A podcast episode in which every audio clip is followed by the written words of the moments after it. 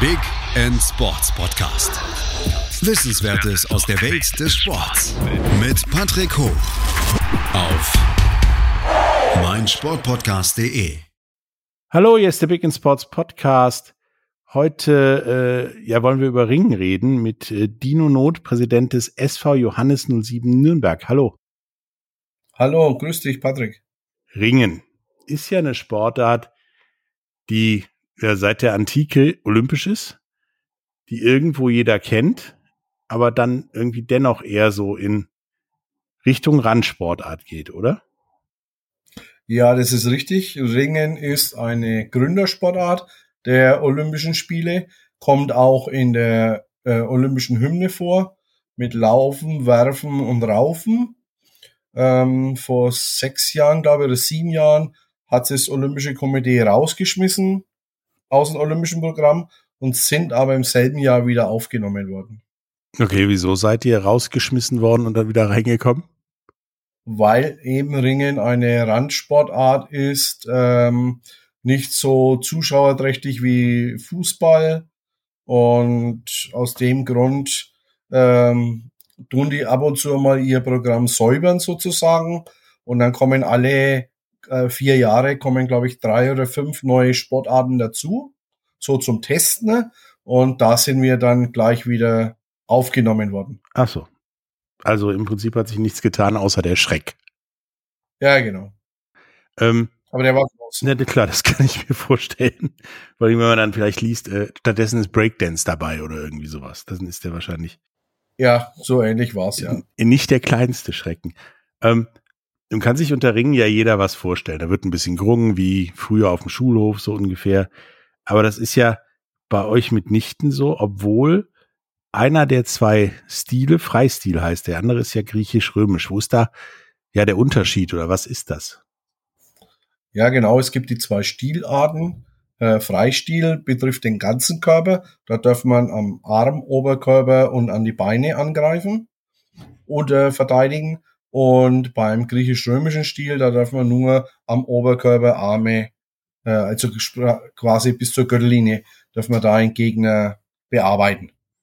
Also Beine wegziehen oder so ist nicht. Das ist nur im Freistil erlaubt. Am Ende des Tages gewinnt wer? Also das Einzige, was ich direkt weiß, ist beide Schultern am Boden, dann ist aus, vorbei. Genau. Der Schultersieg, das ist ähnlich wie beim Boxen ist Knockout. Da ist es dann sofort vorbei. Wenn man 15 Punkte, technische Punkte Unterschied hat, ist es auch vorbei, der Kampf. Also ich spreche jetzt immer von der Bundesliga, international ist es anders. 15 Punkte Unterschied ist es auch sofort vorbei. Und ansonsten wird nach Punkten gestaffelt, wie viele Punkte das dann die Mannschaft bekommt.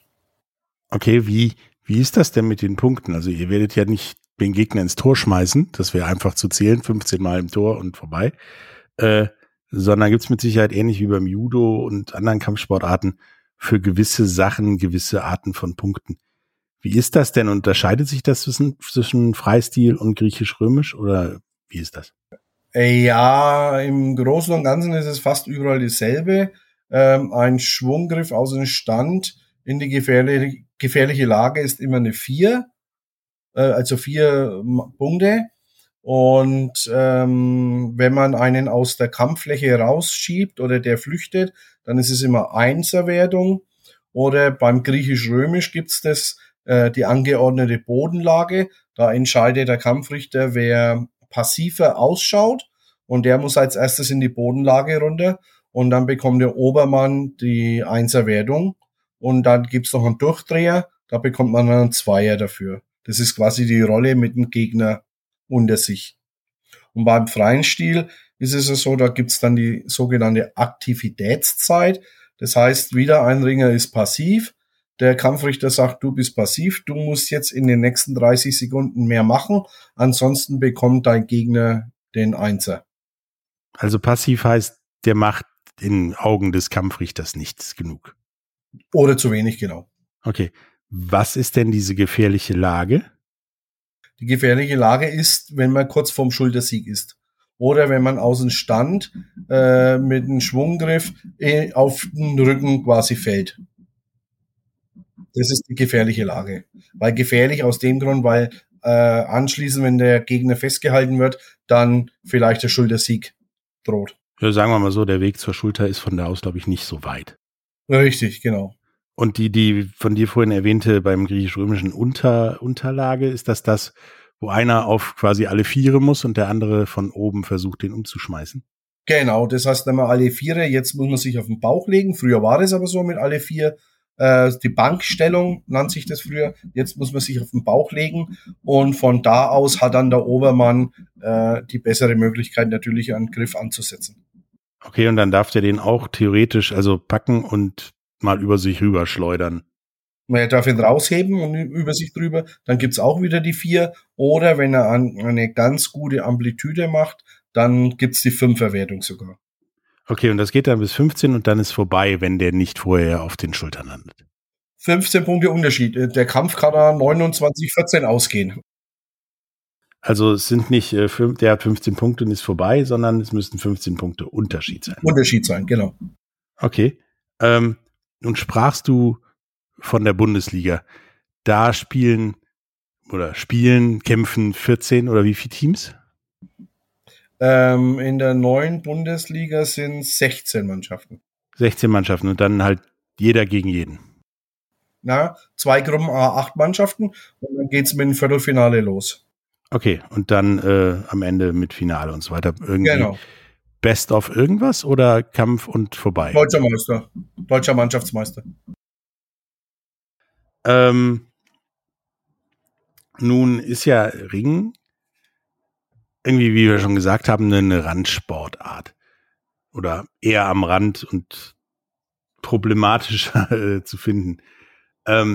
Wie ist denn so das allgemeine Image? Also ich weiß, dass in anderen Ländern, zum Beispiel in Nordamerika, Ringen als Einstieg in diverse andere Sportarten oder mit Grundausbildung zu anderen Sportarten wie American Football und Wrestling und so weiter gilt. Wie verhält sich das denn hier in Deutschland? Ja, man muss jetzt ein bisschen was unterscheiden, und zwar in den anderen Nationen ist es nicht so ein Vereinssport, sondern wie jetzt, wenn man gerade Nordamerika nimmt, da ist es natürlich dann in der Highschool und überall wird es gelehrt. Da ist es, die haben nicht so eine Vereinsstruktur wie wir. Da wird es halt in der Schule ausgeübt und in der Schule gibt's dann Meisterschaften und Turniere und solche Sachen. Und so ähnlich ist es auch in Ostblock. Da gibt's zwar die Vereine, aber da gibt's auch immer so Hochburgen quasi, wo nur Freistil ist oder nur griechisch-römisch trainiert wird. Und bei uns in Deutschland ist es halt der Vereinssport und von daher ist Niveau nicht so hoch wie bei den anderen Nationen. Okay, aber ihr seid ja, also Ringen ist ja bei allen Olympischen Spielen, die ich so gesehen habe, das waren so ein paar, war ja Ringen immer für so 1-2 Medaillen gut. Ist das trotz oder wegen des Vereinssports? Ich sage mal, die Sportförderung in Deutschland ist halt ein bisschen andere wie woanders. Wenn du halt in einem Ostblockland Olympiasieger wirst, dann hast halt ausgesorgt für den Rest deines Lebens. In Deutschland bekommt man, ich glaube, 25.000 für den Sieg, Olympiasieg, und danach musst du das auch noch versteuern.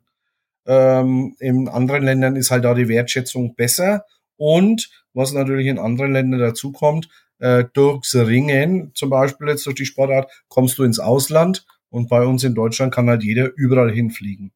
Da ist halt das System ein bisschen anders. Und in der Bundesliga ist das eher so, ja, Amateurwesen oder schon eher Halbprofiwesen oder vielleicht sogar Profiwesen? Also die ausländischen Sportler, die sind alle Profis. Die deutschen Sportler, da gibt's ein paar vereinzelte, die in der Sportfördergruppe drinnen sind, bei der Bundeswehr oder bei der Polizei. Aber die Masse ist eigentlich Hobby. Die meisten tun studieren oder Ausbildung machen und solche Sachen. Wie viel Ausländer darf jedes Team haben? Man muss mit 6 Deutschen antreten, und also mindestens 6 Deutschen und 4 Ausländern. Wobei sich bei den Ausländern noch unterscheidet EU-Ausländer und Nicht-EU-Ausländer. Also man dürfte 6 Deutsche, 4 EU-Ausländer oder 6 Deutsche, 3 EU und einen Nicht-EU-Ausländer nehmen. Okay, sind dann also 10 Ringer in so einem Team? Genau, immer 10 Ringer und 9 Gewichtsklassen. Das macht Sinn. Sind das dann Männer und Weiblein zusammen in einem Team oder ist es auch noch geteilt in Männer und Frauen? Nee, ausschließlich Bundesliga ist ausschließlich Männer. Jugendliche ab 16 und Männer oder ab 15 Jahre und Männer, und die Damen, die oder Mädchen, die haben nur Turniere. Okay, 9 Gewichtsklassen hört sich ja, wenn man so sich Gewicht ansieht oder überlegt, nach einer Menge und ziemlich eng an. Stimmt das? Also, dass da wirklich nur so 10 Kilo Unterschied sind zwischen den Gewichtsklassen? Es ist weniger wie 10. Wir fangen mit 55 an, gehen dann auf 61, auf 66, 71, 75, 80, 86, 98 und bis 130. Also kann das Frühstück die Gewichtsklasse ändern, theoretisch? Ja, oder auch das Nicht-Frühstück. Ja, oder so, genau. Wenn jetzt in der Bundesliga gekämpft wird, wie läuft denn das so ab? Also wie viele Runden kämpft man da oder kämpft man da überhaupt Runden? Und wie werden dann da die Punkte verteilt? Ich stelle mir das ein bisschen schwierig vor, pro Kampf, der gewonnen wird, ein Punkt, oder wie sieht das aus? Nee, also das heißt, jeder Ringer ringt 2x3 Minuten mit 30 Sekunden Pause. Es ist ein Kampf in der Mannschaft und davon gibt es 10 Einzelkämpfe. Und dann kommt es immer darauf an, wie hoch das der einzelne Ringer gewinnt. Da kann er zwischen 2 und 4 Punkte für die Mannschaft erkämpfen. Und dann werden die einzelnen Punkte der einzelnen Ringer, was die erkämpft haben für die Mannschaft, addiert. Und dann steht halt unterm Strich ein 12:8 oder 15:17 oder 1:22 irgendwie so auf dem Tableau. Und die Mannschaft, wo die meisten Mannschaftspunkte hat, die hat dann eben den Kampf gewonnen. Okay, das auch das macht Sinn, sagen wir es mal so. Wir machen jetzt eine kleine Pause und danach sind wir wieder da und reden mal darüber, wie es denn um Ringen in Deutschland so aussieht. Bis gleich. Hey, Malte Asmus von meinsportpodcast.de hier. Ab März geht's weiter mit unseren 100 Fußballlegenden. Staffel 4 bereits. Freut euch auf Zlatan Ibrahimovic, Michel Platini, Cesar Luis Menotti, Paolo Maldini, um nur mal 4 zu nennen. Und bis wir mit der 4. Staffel kommen, hört doch einfach nochmal rein in die bisherigen 3 Staffeln. Ronaldinho, Sepp Meyer, Gary Lineker, Lothar Matthäus und viele weitere warten da auf euch. 100 Fußballlegenden. Jetzt überall, wo es Podcasts gibt. Hallo, da sind wir wieder heute mit Dino Noth, Präsident des SV Johannis 07 Nürnberg, und reden über Ringen. Und gerade eben erklärt, was es so, ja, wie die Regeln beim Ringen so sind, dass es eine Menge verschiedener Gewichtsklassen gibt. 2 Stile, Freistil und griechisch-römisch. Und wie ja in der Bundesliga so gezählt wird. Wenn da jetzt so viele Gewichtsklassen sind und du auch schon sagtest, dass das Gewicht da relativ eng getaktet ist, wie wichtig ist denn für so ein Team, für so eine Mannschaft dann ja ein gewichtsmäßig gesunder Lebenswandel? Was soll ich jetzt dazu sagen? Ein Ringer hat in der Regel keinen gesunden Lebenswandel. Ein Ringer probiert immer bis Mittwoch zu essen und von Mittwoch bis Freitag sein Gewicht zu bekommen oder bis Samstagabend dann. Freitag ist dann immer Abschlusstraining und Samstag halt dann auf der Waage. Natürlich ist ein gesunder Lebenswandel vom Vorteil. Die meisten Ringer machen es auch so, vor der Saison fangen die vielleicht 1 oder 2 Monate an, schon weniger zu essen, mehr zu trainieren, gesünder zu essen und dann eben schon ein paar Pfund runterzukommen. Und dass man dann während der Saison nicht mehr die große Masse an Gewicht machen muss, vielleicht noch 2, 3, 4 Kilo bis zu seiner Gewichtsklasse. Und in der Regel ist es auch immer so, dass ein Ringer in 75 Kilo zum Beispiel im Normalfall 80 Kilo hat. Und der geht dann halt vor der Saison runter auf 78 und dann in der Woche die 3 Kilo macht er dann mit dem Training. Also ist der Cheat Day einmal die Woche, sind dann bei euch 3 Tage.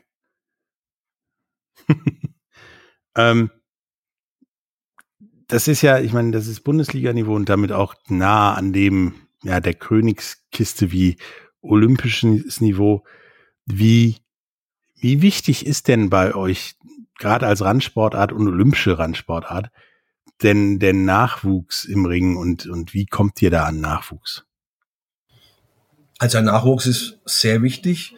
Wir sind auch in Deutschland ein Aushängeschild, was Nachwuchsarbeit betrifft.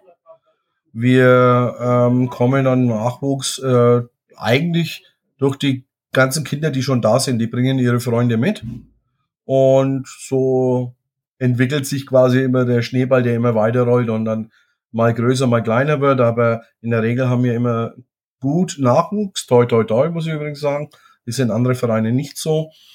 Aber für uns nachwuchsmäßig ist das ja ein sehr großes Standbein, die Jugendförderung, und ist auch bei uns auf der Fahne ganz oben.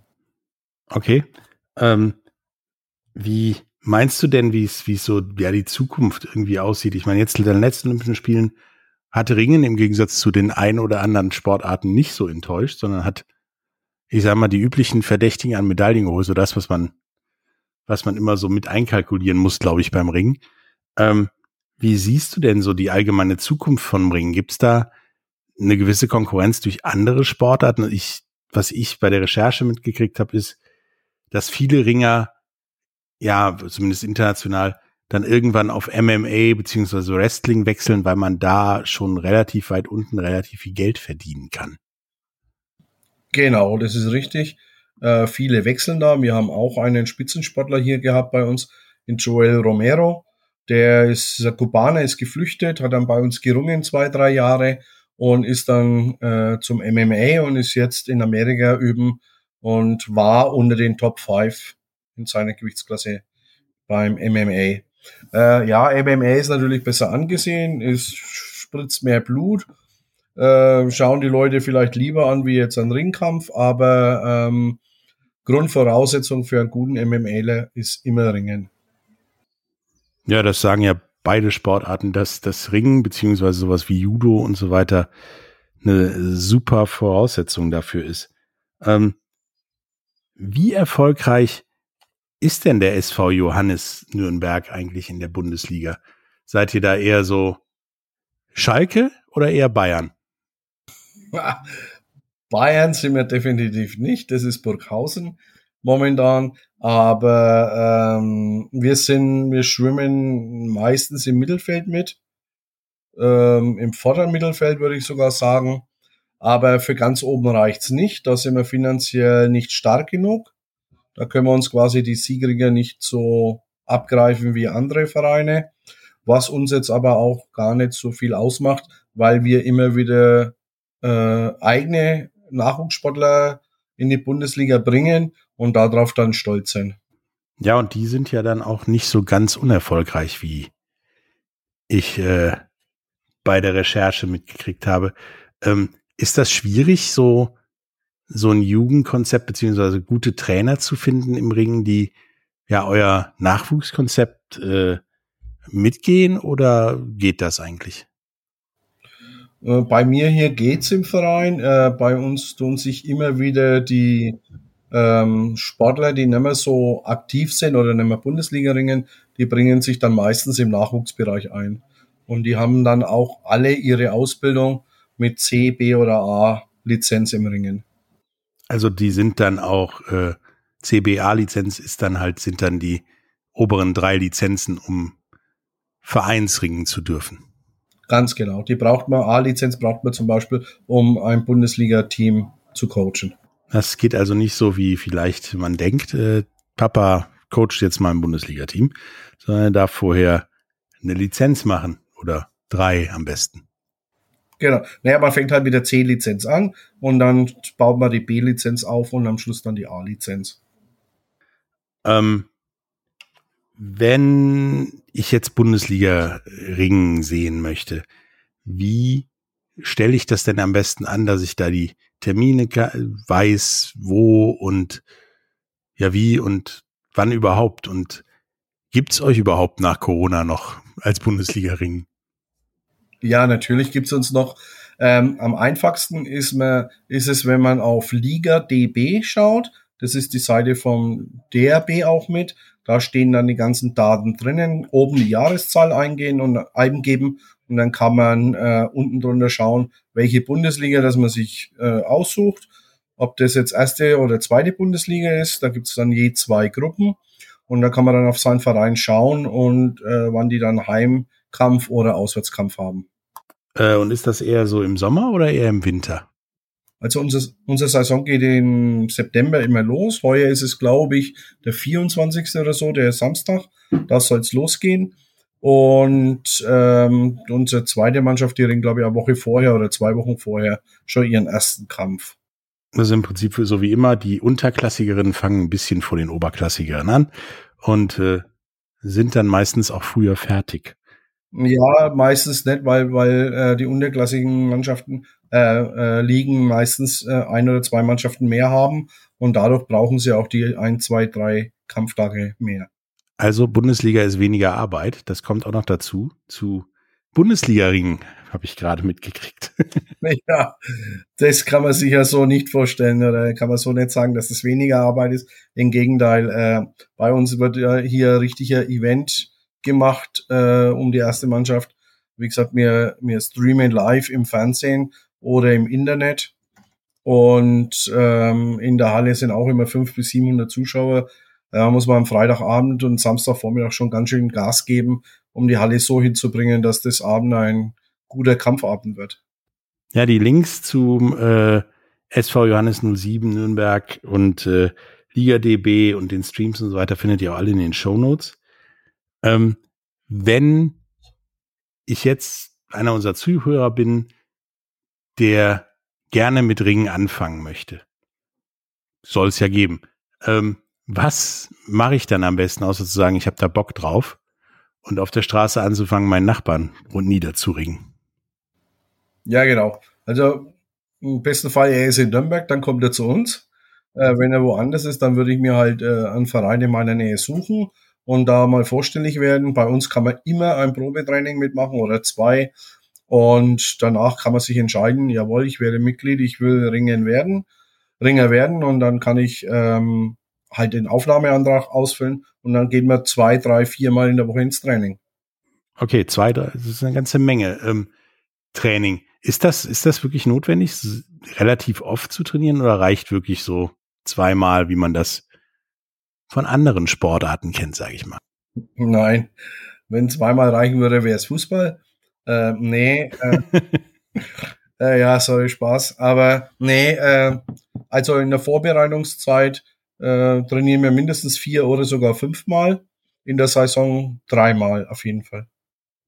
Und was bei uns halt erfordert ist, wir haben einen Stützpunkt, Bundesstützpunkt, Landesstützpunkt hier, also wir können sogar theoretisch 7 Mal Training anbieten.